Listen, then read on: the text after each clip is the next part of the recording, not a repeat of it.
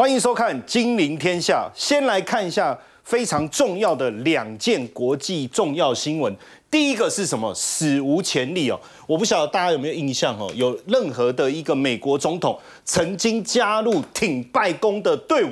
应该没有，在我印象中是没有。没想到美国总统拜登加入了罢工队伍来挺加薪哦。你看哦，N 呃 BBC 的报道哦，拜登露面喽，这个是现代历史上哦第一个声援罢工工人。我想应该也是希望这个能够获得选票的一个支持吧。他也说工人应该要加薪四成。不过呢，这个拜登挺罢工的一个行列会不会带来外溢的效果呢？因为拜登支持工会加薪啊。加薪很简单嘛，反正就把薪水增加嘛。可是马斯克说，哎，三大车企会不会很快就破产？因为这一次这个工会的要求是要加薪多少，大家知道吗？百分之四十，而且希望工时减到这个三十二小时。然后呢，这个部分会不会导致通用、福特还有克莱斯勒进入破产的快车道？这是马斯克。的提醒哦，那这样看起来美国的情况非常的严峻哦，所以今天呢，我们也希望好好的来讨论这个部分哦，所以我们先来欢迎今天三个讨论诶一起加入我们讨论的嘉宾。好，首先欢迎这个南台科大财经系助理教授朱伟忠朱老师，大家好。好，再来是智普产业趋势研究所所长杨胜凡，大家好。资深分析师陈志林，大家好。好。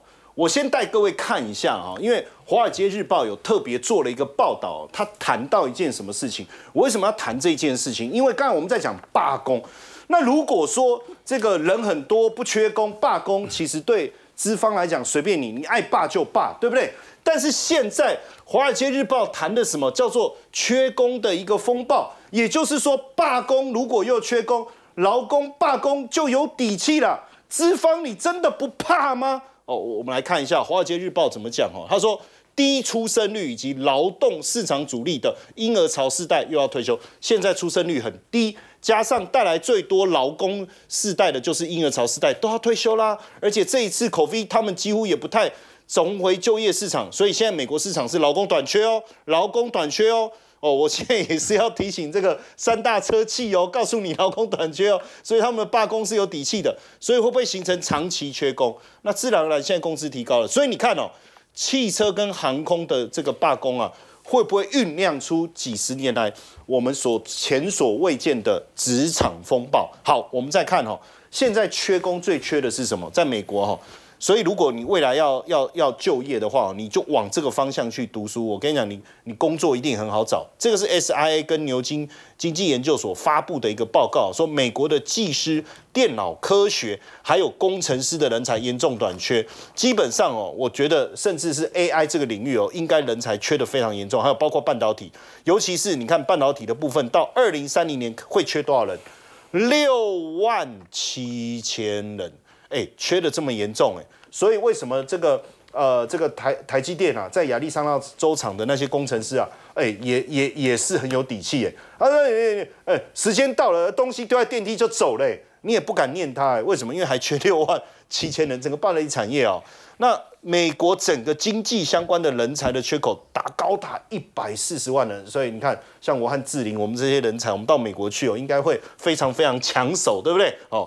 那现阶段呢？当然，我刚才在讲半导体人才缺口的问题哦，我觉得最伤脑筋的应该会是台积电。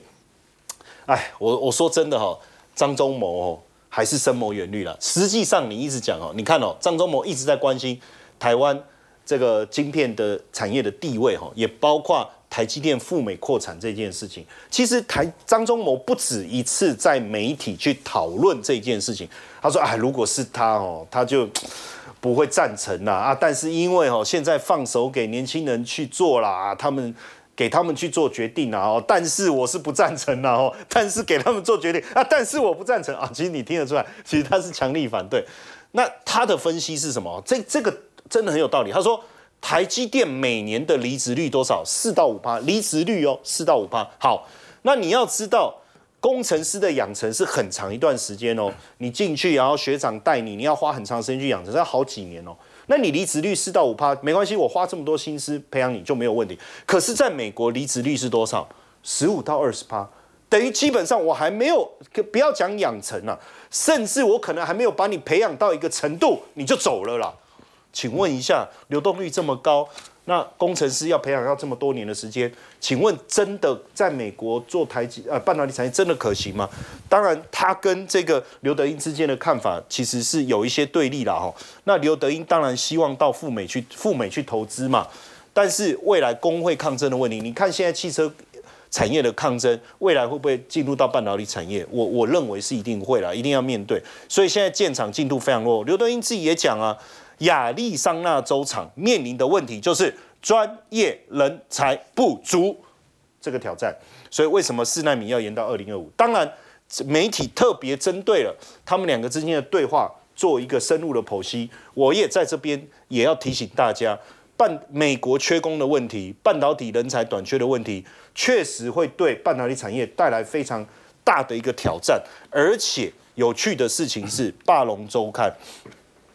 霸龙周刊特别讲了一个标普半导体精选行业指数，以价位来讲，机器来讲，已经触顶，顶顶顶，就上面这个字不是底底底，哇！那未来这这个你看到他说打破去年十月以来的上行走势，就向上的走势，那是个坏消息。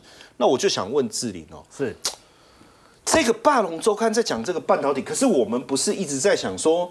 半导体产业趋势要往上走了吗？对。可是霸龙周刊这么一讲，嗯，到底有没有这么一回事？而且我看是它算是第一个跳出来，对于半导体产业市井啊，就整个指数产市井的第一号，哎。对，因为现在股市很低迷嘛，那我想今年股市的行情上涨，就是因为半导体所带上来，对，因为 AI 的需求嘛，对。那昨天的一个美股重挫，其实费城半导体啊又创了一个新低点哈，所以呢，我想。大家如果有稍微看昨天晚上的美国股市，它已经跌破了这个三尊头的颈线，一根黑棒跌下来。对，那跌下来的时候，我想大家应该想说，那我是不是要跟着去做空呢？要不要？我们今天有拿出这个一个数据来帮大家抓出凶手，凶手就是这个对冲基金。对冲基金 hedge fund，对，他加码去放空这个基金。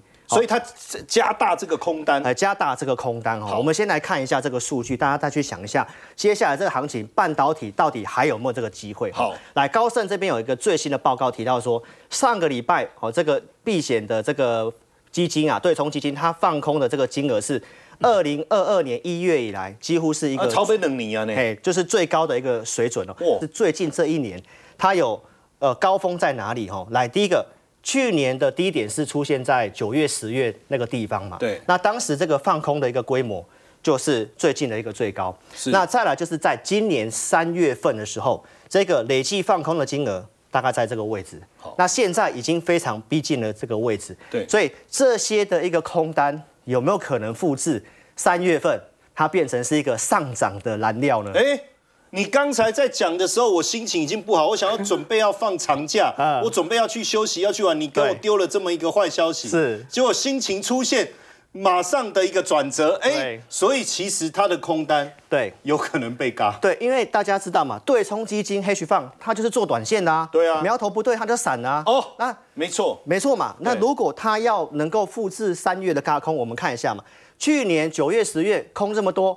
结果股市不是爆喷了一段吗？对。那经过回档之后，哎，又空，又空。那时候 Michael Wilson 不是你的好兄弟，哎，不要再提他了，非常坚持要这个人，对不对？好，那你看今年三月份啊，也是一样追空啦。对。啊，结果我们来看一下。好。其实呢，我今天用一个数据哈来跟大家讲，你你如果要嘎空，要先有燃料嘛。那这些空单其实确实是个燃料。所以其实如果我们只是很片面的去看。Hedge fund 加空的一个状态，我们就被吓到了。对，但是你先从它加空，对，然后嘎空，对，接下来还有什么东西帮助我们去佐证一下？没有错，因为这个时候跌下来，我觉得人的心理都是这样，会开始恐惧。我们可以看一下，昨天晚上美股一破线哦，是这个 CNN 的恐惧贪婪指数来到二十七，是只要靠近二十五这个区域。基本上代表现在投资人的这个心理是一个极度恐慌的位置。对，那我刚刚不是标了这个三个日期吗？哦，九月、九月、去年九月、三月，还有这一次的九月，今年的九月。好，那我们看到恐惧贪婪指数，如果你搭配到这个时候大家很恐慌的时候，投资人一定是哎。先杀股票嘛，对，然后跟着去放空嘛，对。然后避险基金也放空了嘛，对。那大家都做一样的事情的哎，时候那应，该跌吧？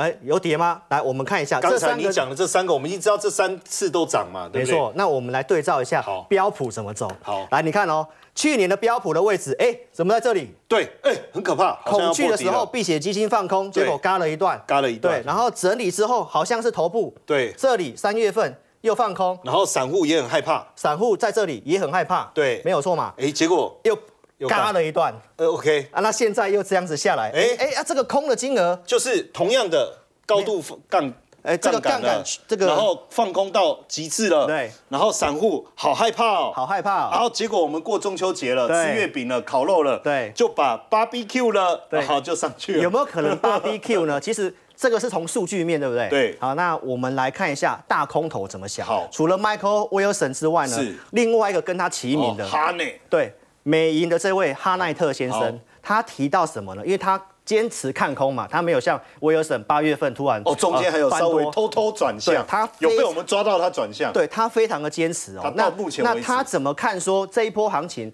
它究竟只是一个多头的回档，还是有可能嘎空之后又走多？哦他这边有提出一个观点好，他先说到说为什么哈奈特他很看空，你知道吗？因为他根据过去的一个数据的比对。标普跟美国职职缺。缺，它的走势它是亦步亦趋。哦。这个因为美国的重要都是在消费端，所以就业很重要。就业。那这个职缺如果往下，通常过去标普应该往下。哦，所以他很坚持看空，对。哦他非常坚持看空。那因为今年看空的几乎都是被 AI 打脸嘛，对所以他这边就有提到一个很重要的一个点，最近这些避险基呃对冲基金去放空，它不是没有理由的，因为债券值利率上去，它本来就对科技股相对上不利，对所以这位哈奈特先生他就提到说，接下来要怎么去观察行情究竟是走空，还是说它是个多头的开始？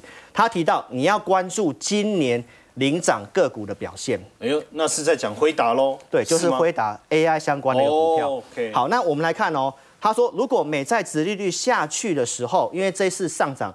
这些的一个放空的理由都是因为殖利率上去，美元通膨加上什么学贷，我想我们今年天下节目最近都跟大家分析谈这个。好，那他提到说，那今年领涨的股票有两个，一个是房屋建筑商，那另外一个就是晶片制造的，就是 AI 类股。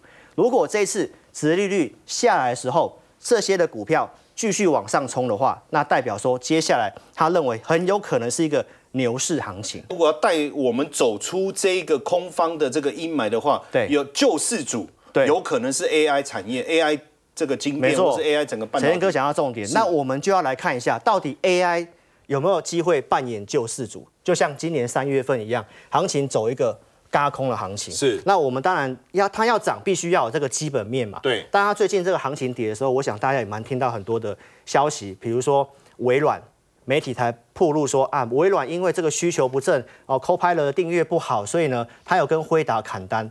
但是最近 AI 股票反而没有什么跌。对那我们从大摩的这个报告里面来看一下，到底基本面有没有这样的一个支撑哦？来这边也做一个假设，为什么这个很重要呢？因为接下来大家会担心会不会走熊市嘛？对，他这边有做三个情境的假设，一个是多头的情境，还有目前是一个目前他判断的基本情境，还有一个是熊市的熊市的情境那他如果用熊市的情境去预估的话，其实呢，AI 接下来的一个资本支出的一个年复合成长率还是会高达百分之十五。OK，所以如果在熊市的时候呢，哦，那他认为其实接下来还是非常有机会，这是一个基本面的支撑。那我们再看明年哦，明年这边的这个摩根士丹利的报告预估啊，其实今年 AI 已经涨得不错了，大概有四百亿美金的一个资资本支出，那到明年会跳升到七百七十亿，770亿这大概是年增九十二趴，哎所对，以明没有错。年的整个 AI 产业的资本支出还是很强劲。对，所以筹码面既然有空单当燃料，那基本面来看的话，其实是是确实有这个机会，所以我认为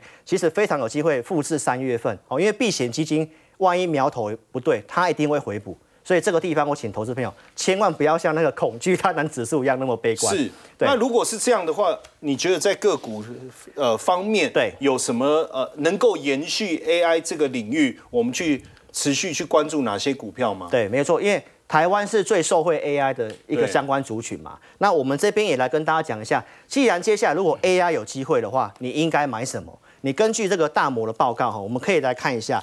呃，接下来针对台湾这些 AI 概念股受惠在呃相关 AI 的一个营收的比重呢，我们可以看到二零二四跟二零二五的一个预估值哦。那伟创是最近真的跌很多，从一百六跌破一百元。对啊，其实这里面你可以看到一些美港哈，什么美港？你看它的二零二四预估营收占比是六趴，明年也是六趴，代表它其实是已经是有就先反应的。是今年冲上来以后，对后面好像持平。后面好像持平。那大摩特别说他看好这个所谓的广达，那其实这两个一样都是做组装的，但是你会差别看出在哪里？差别就是在于说明年预估营收占比高呃二十八趴，对不对？对可是到二零二五年，它会在持续性的一个成长。成长到它跟这个所谓的一个呃伟创就不太一样，而且如果以明年来讲，跟今年相比，成长一倍耶。对，而且这个数字很惊人。很惊人。但是呢，如果你要做组装来讲的话，其实这里面强势的你一定要找广达哈。那我们待会会讲到，那这个地方我也来跟大家讲一下我自己的一个观点。你不妨可以说，如果接下来 AI 真的要走一波机会的话，你找一下这个成长性哦，跟明年比较起来会差比较多的。来，尾影这个我们这边可以那个请那个陈燕哥帮我消掉一下，我们看一下这个。尾影哦，你看这成长幅度就更惊人了哈、哦，今年是七趴，明年是二十八，那到后年会高达五成的营收。哦，你这样一点这个数字，我们就发现那个对 比比广达还惊人。没有错，所以投资密码在这里，所以组装的部分它是有三雄在抢单呐、哈但是你不妨去找一些哦比较特殊的，而且成长性比较高的。好，所以我们就直接来看这个就个点这两个来示范一下。没有错。。那你看广达跟这个伟创的走势就很明显有差异嘛？你看大盘不是有破这个低点嘛？对。但是广达它根本就没有跌破，所以这里量缩了，而且大呃台股大盘最近走势非常不好，它几乎是没有什么跌。那广达来讲的话，它除了受惠现在 PC 市场的一个回温来讲的话呢，包括像伺服器、车用，它都是有这个题材。好，所以如果你接下来要做 AI 概念股的话，你不妨可以先参考广达。那另外一个就是微影的部分，我刚刚已经提到它的成长性是明显性的一个跳增哦，所以呢，它也是在这个接下来，因为 AI 要发展这个让算力不要这么吃紧的话。边缘运算也是一个很重要的重点哦，所以微影的话，我们看到它虽然有跌破这个季线，但是最近也跟大盘完全是逆势的慢慢涨。所以透过这些的数据来告诉投资朋友，AI 如果有机会的话，台湾的概念股，那投资密码就在这个地方。好，那谢谢志玲的分享哦。所以如果大家还是这个认同这个 AI 产业的发展的话，一定要掌握这个营收成长的这个密码哦。那接下来我们要特别去关注一个，因为最近油价上来了，大家也担心这个能源未来的一个消耗，成本越来越高，尤其是电力的部分，包括刚才讲到的 AI，其实非常的耗电，连微软自己都讲要发展 AI 哦。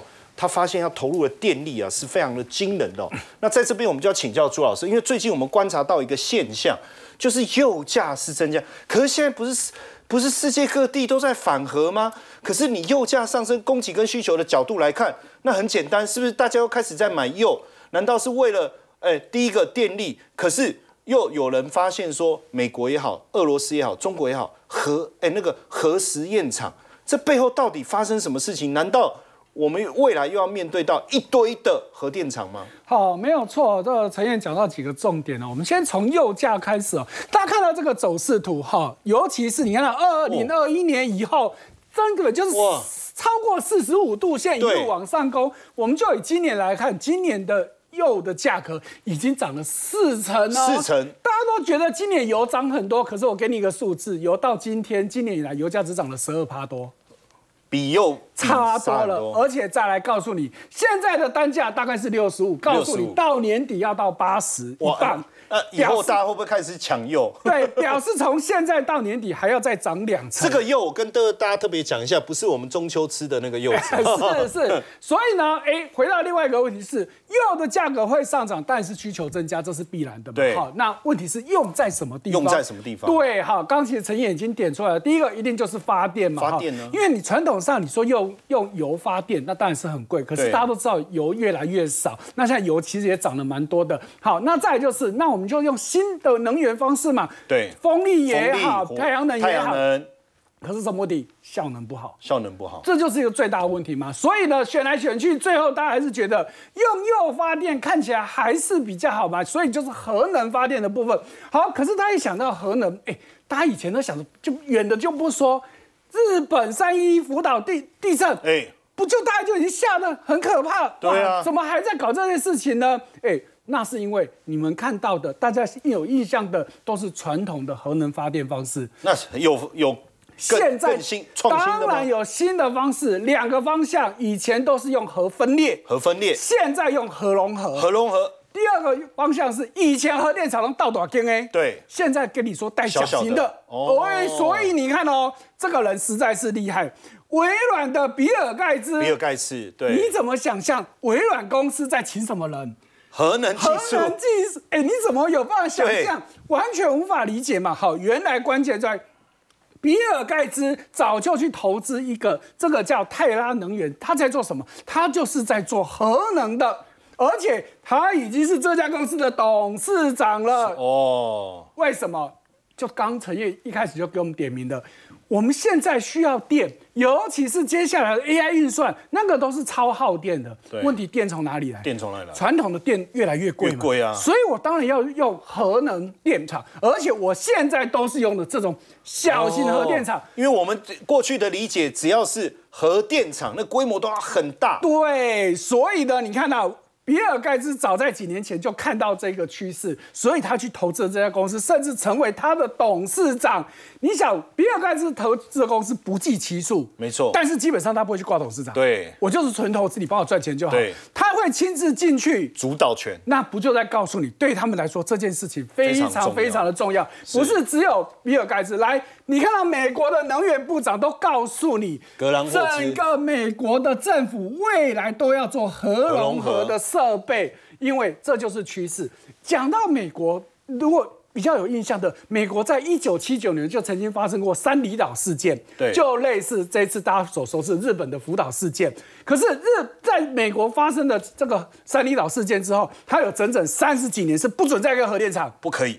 对，直到二零一二年。实在不行了，我就是要电所以呢，他又开始慢慢的去重启发电。那另外，俄罗斯大家就知道了，车诺比尔哦事件到又是一个重大的核灾对，难。而且这次俄乌战争，大家又特别关注到。对，俄罗斯也是一样啊，跟美国、跟日本都一样，都觉得被吓到了，所以很长一段时间都不去发展。没错没错可是现在都在发展，连日本事情才刚过几年而已，日本都跟你说，我也必须要继续盖下去。没错所以给大家看一个非常夸张的数字，哇告诉你现在呢，这些国家都在盖新的核电机哦，中国、俄罗斯，而且第一名是中国啊。对，好，中国盖核电厂我们可以理解，也没有什么太大的意外。可是我们刚刚说了哦，俄罗斯以前有车诺比事件，对日本三一一事件，美国三里岛事件，以前都曾经发生重大的核灾，但是他们现在不约而同，大家还是觉得我就是需要。好，而且哦，大家看到一个数字，新建中跟待建的一百一十台，你听到没有感觉？可是我跟你讲，全世界现在也不过才四百一十一座，哇，一口气增加四分之一哎超过，这个，这个很惊人呢。这是多可怕的数字啊！对哎全世界发展核能几十年了，也不过四百一十一座的核核能机组在运作，现在一口气有这么多增加座，110座那不用我多解释，观众朋友一听就知道原因何在嘛。我就是需要电嘛，好，而且我们刚强调到一个重点，真的不要再用过去那种觉得核电厂很可怕，像一个不定时炸弹。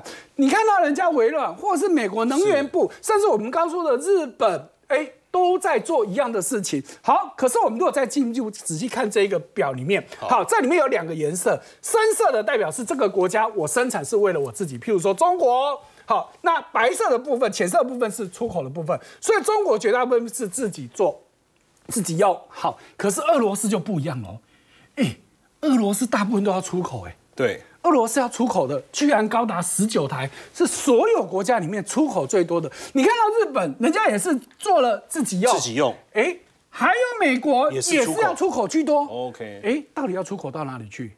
其实我跟大家讲，真的，全世界现在的趋势，除了德国在今年四月份真的把它最后的核电厂全部都不准使用停，已经停机以外，其他国家都在建核电厂。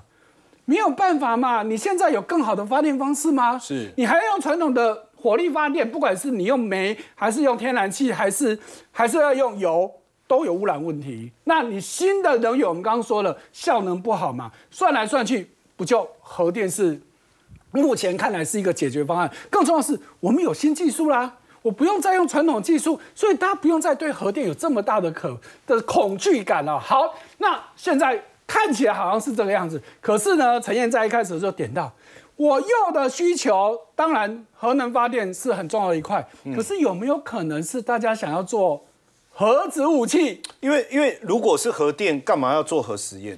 对我我的理解应该是不用。对，好，那但我们必须先说，目前还没有证明他在做核实验。OK 注意哦，这是 CNN 他们的独家报道。他们发现说，用卫星监测，发现有三个国家，他们以前在做核测试的这个场所，突然又开始有一些异动有一些。测试了，对，没有正式测试，没有正式，还没有测试，就是说有异动。对，这个要讲清楚哦，哈，因为这会有争议哦，哈，为什么？因为中国、美国跟俄罗斯三个国家，美国是在内华达沙漠，俄俄罗斯北冰洋群岛，中国是在新疆西部这个核实验场。对，来注意到这三个国家，重点是他们已经都签署了禁止核子试爆，所以也确实这么多年来都没有都没有动作。可是现在却发现到底在到底发现什么异异常？常扩张，哎，告诉你建新的隧道，哎呦哎。再来新的储藏设备，好，车流量增加了。哎，我们必须强调，他们没有测试哦，没有测试没，有测试。但是，请问你做这些事情做什么？还是储存？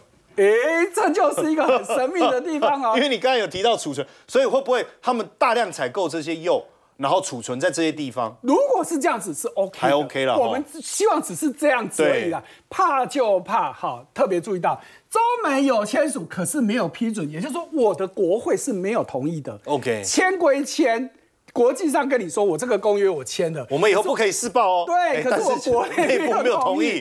啊。那中国哇那当然就不用多说。那美国会不会因为看到你其他国家你又开始蠢蠢欲动了，蠢蠢欲动了，我被逼的我不得不做准备呢？好，谢谢朱老师哦。当然，呃，我们都希望透过核融合的技术能够带来更多的电力，但是都不希望任何核子武器在地球重新的再被点燃哦。这个是一件很可怕的事情。当然，讲到一个科技的进展哦，我们就要请教 Simon，因为他对这种新科技的领域哦琢磨非常的深哦。我们现在在谈这个这个元宇宙啊，虚呃这个这个虚拟的这个概念，哎，没想到已经应用在医疗领域里，而且医生还真的透过这元宇宙的方式。这个我实在很难理解，然后他也完成手术，啊不是都虚拟的吗？没错没错，我我想哦，其实大家可能觉得说 VR 或 AR 大家很少用，也不像手机量那么大。对其实在，呃今年去年大概有八百万啊，今年大概是七百五十万只左右而已，它们量并不大。量不多，但是它在医学的应用，其实真的已经非常的深入哈。第一个的话，我们可以看说，就是 CNBC 的一个一个报道，就是在这个医学院里面，两两个医生，他开始就戴上 Meta 的所谓的现在的 Two，眼镜，对 Meta 眼镜，对，然后呢就开始是那做个脸书，呃，就就对，没错。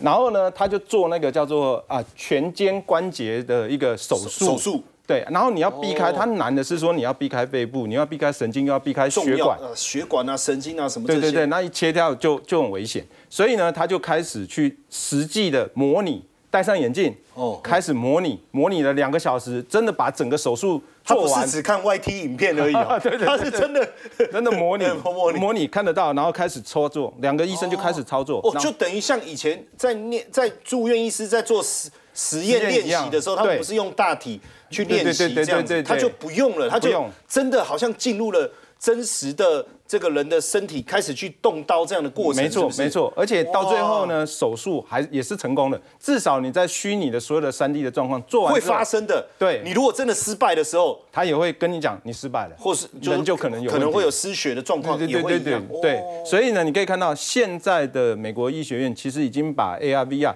纳入所谓的医学的教育课程，尤其是你刚才有提到，就是像住院医生这边的标准培训，因为你要找人来试，或是真的发生一些意外来试，那倒不如直接就有一个很完整的一个所谓的 Vita 这些 VR 的一个相关的数据库去做这样的实验。所以呢，讲几个真实的在台湾的案例哈。台湾也有跟上，对台湾的所谓的一个台大元宇宙手术的模拟平台哈，它它的意思是说你是所谓的术前模拟，然后呢就可以做很多很复杂的一个相关的一个手术。那有一个 case 是三十七岁的一个唐小姐，她是在美国旅居的台台湾人。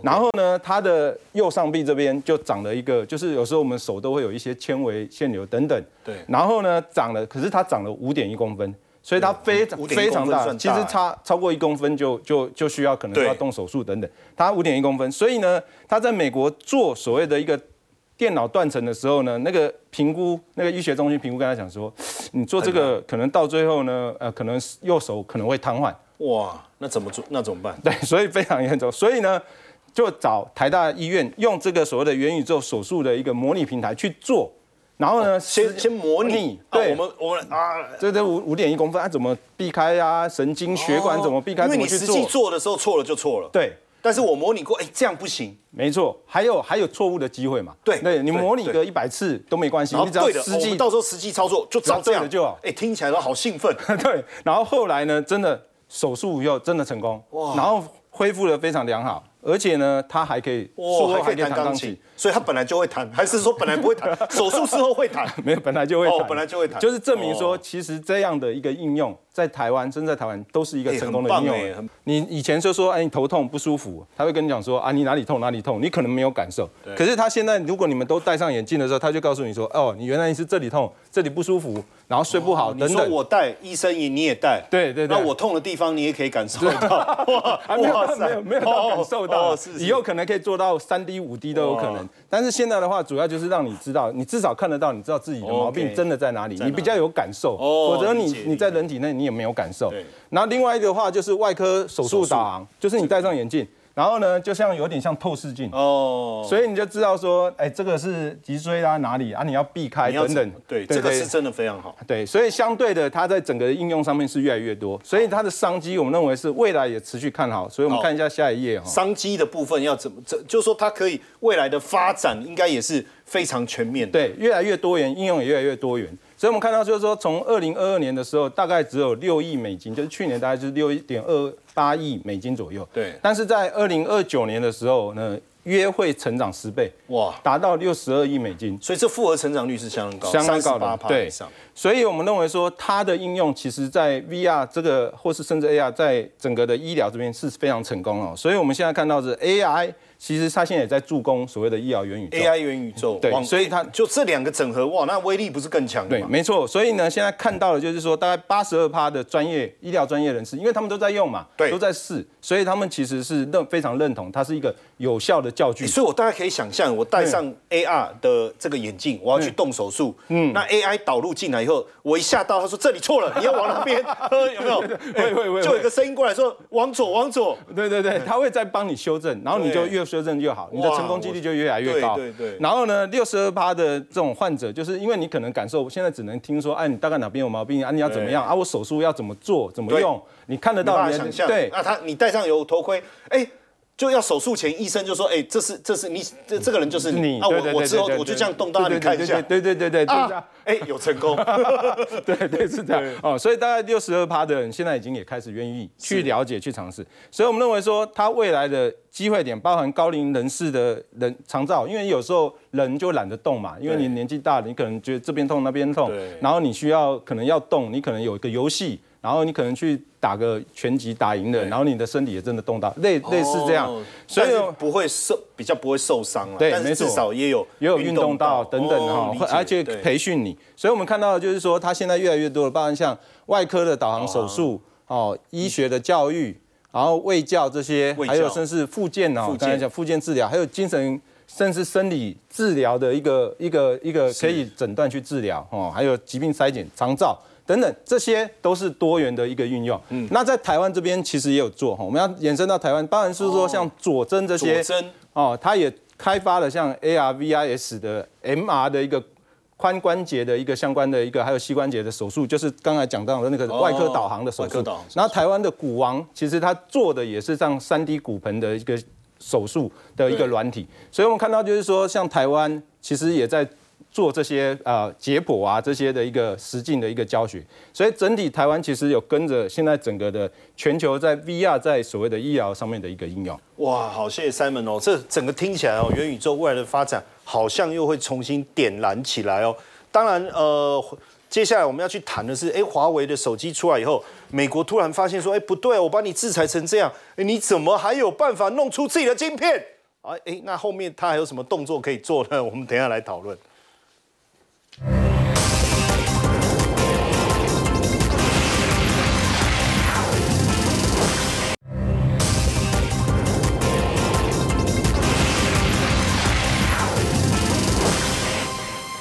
这一次华为的新品发表会啊，哇，这个重磅级的演出啊，新品一个接一个发表。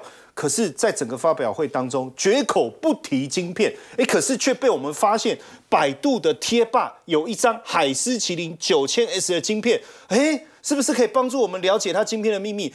从这当中，我们发现一次一件事情，华为好像真的跟西方脱钩断裂了。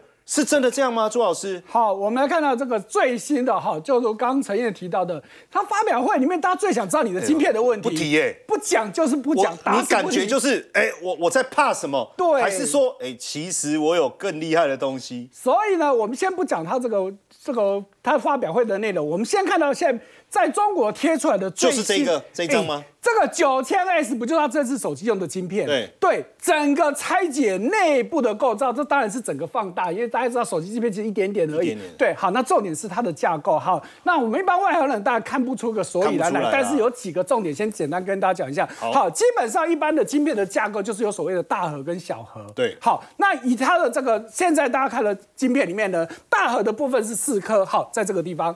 好，这蓝色的部分，这里，对，这这个地方还有四颗晶片。好，那小盒的部分在这边是两颗，这边好，对。那可是对比苹果的部分，正好相反，苹果是两大盒四小盒。哦，哎，它是四，它是四大两小。对，苹果是两大四小。是。对，所以它整个架构是完全不一样的。那大家想说，哎，为什么你会这样子去做？好，那其实一个大家认为可能的原因是，为了你制造上能够更有独立性。就如刚刚陈燕所提到，我就是要脱钩断裂，我要自己来嘛。那如果我再用传统的架构，可有些地方我做不出来。哦，哎，所以我改变架构。因为经过一些网友实测的结果，确实苹果的晶片效能是狂胜。哦，麒麟九千，苹果还是比较强啊。对，就效能上来说，真的是比较强。可是呢，在这个晶片里面，还有一个重点，在这个在哪里？这里这个地方，这个地方，哎，特别讲一下，手机出来之后，华为新手机出来之后，大家都要猜到底是四，到底有没有五 G？最后大家说说，哎呀，你是卫星电话，什么四点五 G 也有这样讲。可是现在真的揭秘，它这一个彻彻底底就是五 G 的晶片哦，真的就是这里就写了嘛，五 G 的晶片。这里，那重点不是只有这样子，这个晶片叫做巴龙，它本来就是海思做的哦，华为海思。表示说就是五 G 啊，对，不但彻底就是五 G，而且它可以自制，哎，这就是大家这段时间想知道的结果。但是华为自己不说，所以我们再看到。回到这一次啊，大家都说，哎呀，这一次的发表会好失望，我们等了半天，甚至网友还讲的好酸，发布了个寂寞吗？讲的好酸哦，那真的就是外行人，你没看到门道。人家这一次的发表会，所以你的意思是说，除了我们刚才谈到的晶片，还有更多秘密武器？没有错，大家都只看到他发布了好多的东东西。是没有在发新手机，对。可是他有说，我有智慧电视，智慧电视，对。然后我有无线耳机等等。可是重点是，智慧电视里面用的晶片是他自制的鸿鹄九百晶片。你这样一讲，我们就发现这个也有晶片啊，大家都没有去讨论，而且也都是自制的。对，没有人在讨论这些事情，因为大家都只看说，哎呀，你发表一个触控电视有什么稀奇？就是你要发新产品而已嘛，还不是只有这样子来。它的无线蓝牙耳机里面还有麒麟 A 二晶片，这个也是自制的吗？又是自制的哦，所以再对应到刚刚的八龙晶片，不就在告诉你，整个华为它真的有能力？我们不敢说它全部。至少你看到从这几个新产品到刚刚网友的破解，不就会很清楚的告诉你，他人家真的就是有能力去自制这么多类型的晶片，所以这样看起来是全面性的自制能力的提升。不敢说全面性啊，至少你看到这些产品，重要的产品，重要的几个产品它都有了。对，那甚至它也其实都已经透露，我也有 AI 晶片，我也有哦。哎，所以哦，你想得到的，包含数数据机的晶片，它其实都有。所以就在这个时候呢，哎。美国这两天又做了这样讲，美国不跳脚还得了？哎呀，可是你我们先看哦，大家如果有看到新闻，哎，美国又发布了中对中国有二十八家的黑名单，也就是我的限限制或者说制裁名单。但是美国的官方说法，我们要讲官方说法说，是因为你去帮助了俄罗斯，帮助了伊朗，做什不么不？是因为华为吗？不去做了无人机，不是哎因为华为，都跟华为没关系都跟哎，华为让他跳脚说没有，可是我没有。问题是时间点很敏感，时间点啊因为华为公布了这个发对表会的隔天。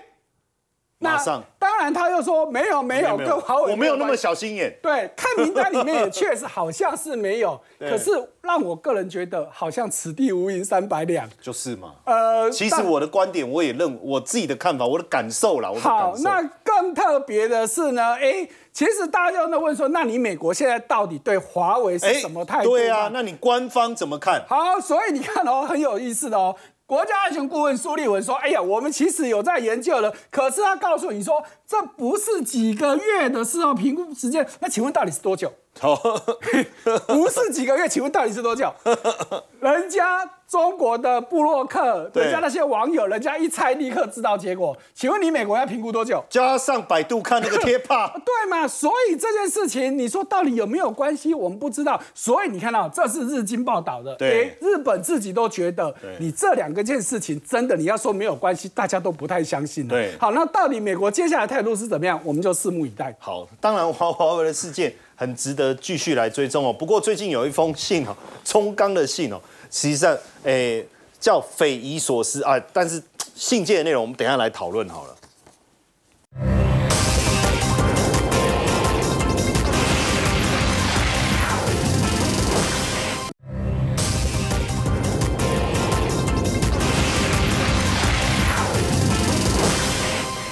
我刚才讲到中钢这封信哦，是翁朝栋写给他们同事，就是中钢的董事长。他写了什么？他说，因为呃煤铁原物料成本的上涨，铁矿的价格已经涨了两成了，煤矿也涨了四成，所以挤压了钢厂的获利啊、哦。这个大家一看就懂了嘛，就是说成本提高了哦。然后呢，他说盘价平盘开出，或许。能就是有可能，但不一定哦。转亏为盈，哎呀，但是我很讨厌看到信写一写跑出一个但是，因为重点都是但是啦哈，就是客户惨淡经营，哎呀，然后什么未定之数，哦，所以今年营运恐怕面对建厂以来最大挑战。通常我看到这就就就会想说，那所以要裁员吗？所以还要减薪吗？哦，所以他说要战战兢兢的应对，而且不止这样哦。现在十月一号，欧盟哦开始这个 C 变要开始实行，我不知道我的发音对不对 carbon 哦哦哦，carbon carbon carbon 哈，这个 carbon 要开始试行，对中钢来讲是不是雪上加霜？哦，我想第一个中钢现在大环境不好，我们大家蛮了解。那重点是所谓的十月一号欧盟实施的所谓的 carbon 这边就是碳边境调整机制碳边境调整机制，对。那主要是会影响到，其实 total 全部的呃全部影响大概会达到三百三十六亿左右。三百三那十美金比较还是台币？台币，台币，台币那比较重要的是在这六大产业，因为这六大产业可能就占了哦七成多。你说这六个就对占了七七成成多受影响的比重特别的高。没错，所以钢铁又是受影响比较大的。这里面这钢铁 对，它也是大，所以才说中钢也要注意这件事情。哦还好现在是十月一号是试行，也就是说你自己说一下你自己现在的碳的排放多少，对对对对对对对，然后他就先参考。所以呢，我们现在可以看一下，就是说它试行到二零二五年，对。所以他给你大概两年又一季的时间。去做你这些相关的一个报告，跟了解一下你自己到底的状况是什么，所以它比较不会有什么影响。但是呢，重点是二零二六年开始，哦，这个影响就开始真的会很大。二六年时间点标的很明确。对，，它是正式实施。那主要是因为它的凭证的价格现在跟欧洲的碳交易的价格其实是挂钩的，所以呢，欧洲的碳交易价格，它现在每一吨其实是近达大概一百欧元。那以今天来讲的话呢，大概是七十九点八。然后呢，它以后如果会正式实施的时候，你就更要去买这些的碳的一个相关的一个交易的一个费用，所以它有可能在提升。所以我们认为这个东西会有影响。那在台湾这边，我们认为是说，希望在台湾这边其实也有相关的一个一个措施哈。你可以看台湾这边的一个措施，就是也能配合，就是说，哎，你开始做盘查，然后呢，你开始如果你出口到欧美，那你哪些产品那你到底碳足迹，就是你到底排碳的状况是怎么样？那你是不是可以开始减碳？你的东西开始减碳哦。像台湾就是会有采购一些绿能凭证等等，对也可以去做整碳。对但是它有一个重点，就是说你的碳，如果你台湾现在以后也要克嘛，对然后它是交给环保局去去去用嘛。对啊问题是你克完之后啊，美国再克一次，啊或者是欧洲再克一次。哦，尤其欧洲先开始实施，那你就被成扣扣两次。对哦，其实相对来讲呢，会比较比较严重一点。所以我们是希望说，在台湾这边开始在征收这些的碳费的时候，其实也能跟欧洲这边做挂钩，也能谈判。那就是说，我们抵扣的，其实也可以在欧洲这边进口的时候，也可以去做抵扣。所以呢，我们现在看到台湾有包含一些碳排查的一个相关的一个企业，包含金城，我们就看到他们都做得非常的好哈。还有包含东杰资讯、贝利啊这些，可能大家有一些并不是非常熟，但是依云股可能大家会稍微了解一下。前一段时间股价也蛮强的，对，所以等于说，在这些碳盘查里面呢，我们认为这个也是一个新的生意，然后也会有带来新的商机。然后如果最后呢，我们台湾的这些碳的交易的一个相关支付企业支付的费用，也能在欧洲这边做抵扣的话，那对我们的影响相对就会少很多。好，谢谢 Simon。好，那等一下回来呢，当然我们也要再去讨论哦，就是在 AI 产业当中，大家非常关注的这个散热族群，是不是有还有什么啊、投资可以注意的地方？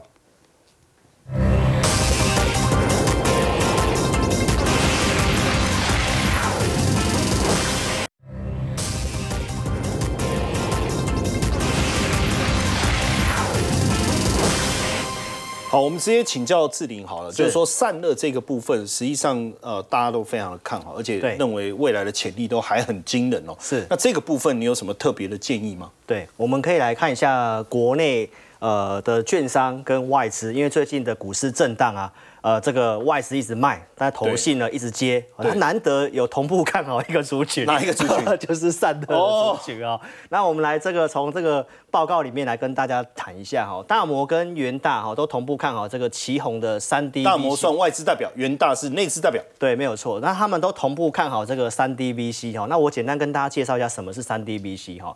为什么它会变成是一个主流呢？因为现在是用这个均热板，然后加上这个热导管，它这个方式是用这个气冷跟这个水冷它是并行的。那好处是什么？因为大家都认为接下来的散热应该要往这个液冷的方向去发展，但是三 D 散热的成本大概是液冷的接近快一半左右，哦，成本低，成本低，但效能也不错。效能也不错哦哦所以我们可以看到大这个大摩的报告，它其实就提到超维最近发了一个新的晶片，叫做 AMD MI 三百。那这个辉达它也有个新的晶片，叫做 GH 两百，这都是明年的一个主流晶片。那据传现在这个两个晶片都要用 3D VC 的一个方案。哦，对。那我们再看一下这个台系，就是我们的元大这个券商，他提到旗宏九月起这个散热模组会开始放量出货。那为什么要特别讲旗宏目标价往上调呢？我们可以从这个表格可以去看到，旗宏目前在伺服器的营收是最高的。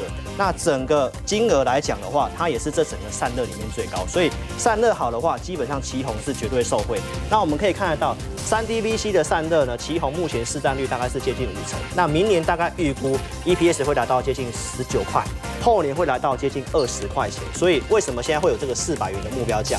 再来，我们看这个建准的